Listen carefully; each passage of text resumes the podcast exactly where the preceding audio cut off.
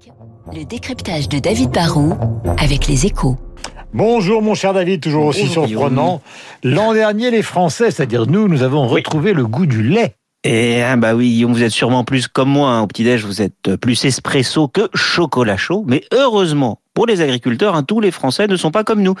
Et l'an dernier, eh bien oui, c'est vrai, les ventes de lait en bouteille ou en pack UHT ont progressé de plus de 5%, et c'est beaucoup, hein, ça fait 120 millions de litres de plus vendus sur un total d'environ 2 milliards. Et surtout, bah, c'est une sacrée inversion de tendance, puisqu'en 2019, les ventes avaient chuté de 3% et que ce marché du lait n'avait pas enregistré la moindre croissance depuis 10 ans.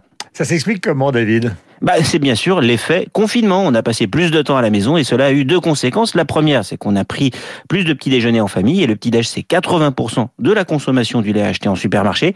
Et on a aussi passé plus de temps en cuisine, Guillaume, je le sais, vous avez fait de la pâtisserie. Exactement. Et dans les gâteaux, comme vous le savez, souvent, eh bien, il y a du lait. Est-ce que ce réveil du lait a profité aux paysans ?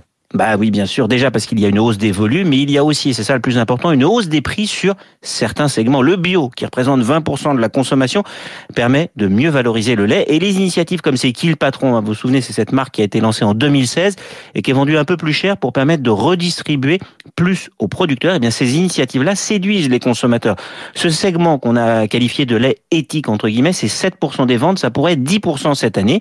Bien sûr, 40% du lait produit en France est exporté et une part énorme du lait n'est pas consommé pour être bu, mais est transformé par les industriels, par la restauration. Du coup, les cours du lait peuvent baisser et la volatilité continue de faire souffrir le monde agricole. Mais sur le lait pas transformé, le lait brut, hein, on est dans une période de montée en gamme et de segmentation. Et ça, bah, c'est bon pour les producteurs. C'est un marché sur lequel, bizarrement, on peut encore innover. La dernière idée, c'est celle de Danone qui lance en ce moment en Angleterre du lait pour bébé en tablette, vous savez, un peu comme les tablettes de lessive. Ça sera plus pratique, mais ça sera aussi un petit peu plus cher. Merci David. David pour Radio Classique et les Échos, comme tous les matins sur notre antenne, celle de Radio Classique. Nous avons rendez-vous en vous souhaitant la meilleure journée possible avec la météo et le journal. La rédaction est évidemment mobilisée. C'est donc Lucile.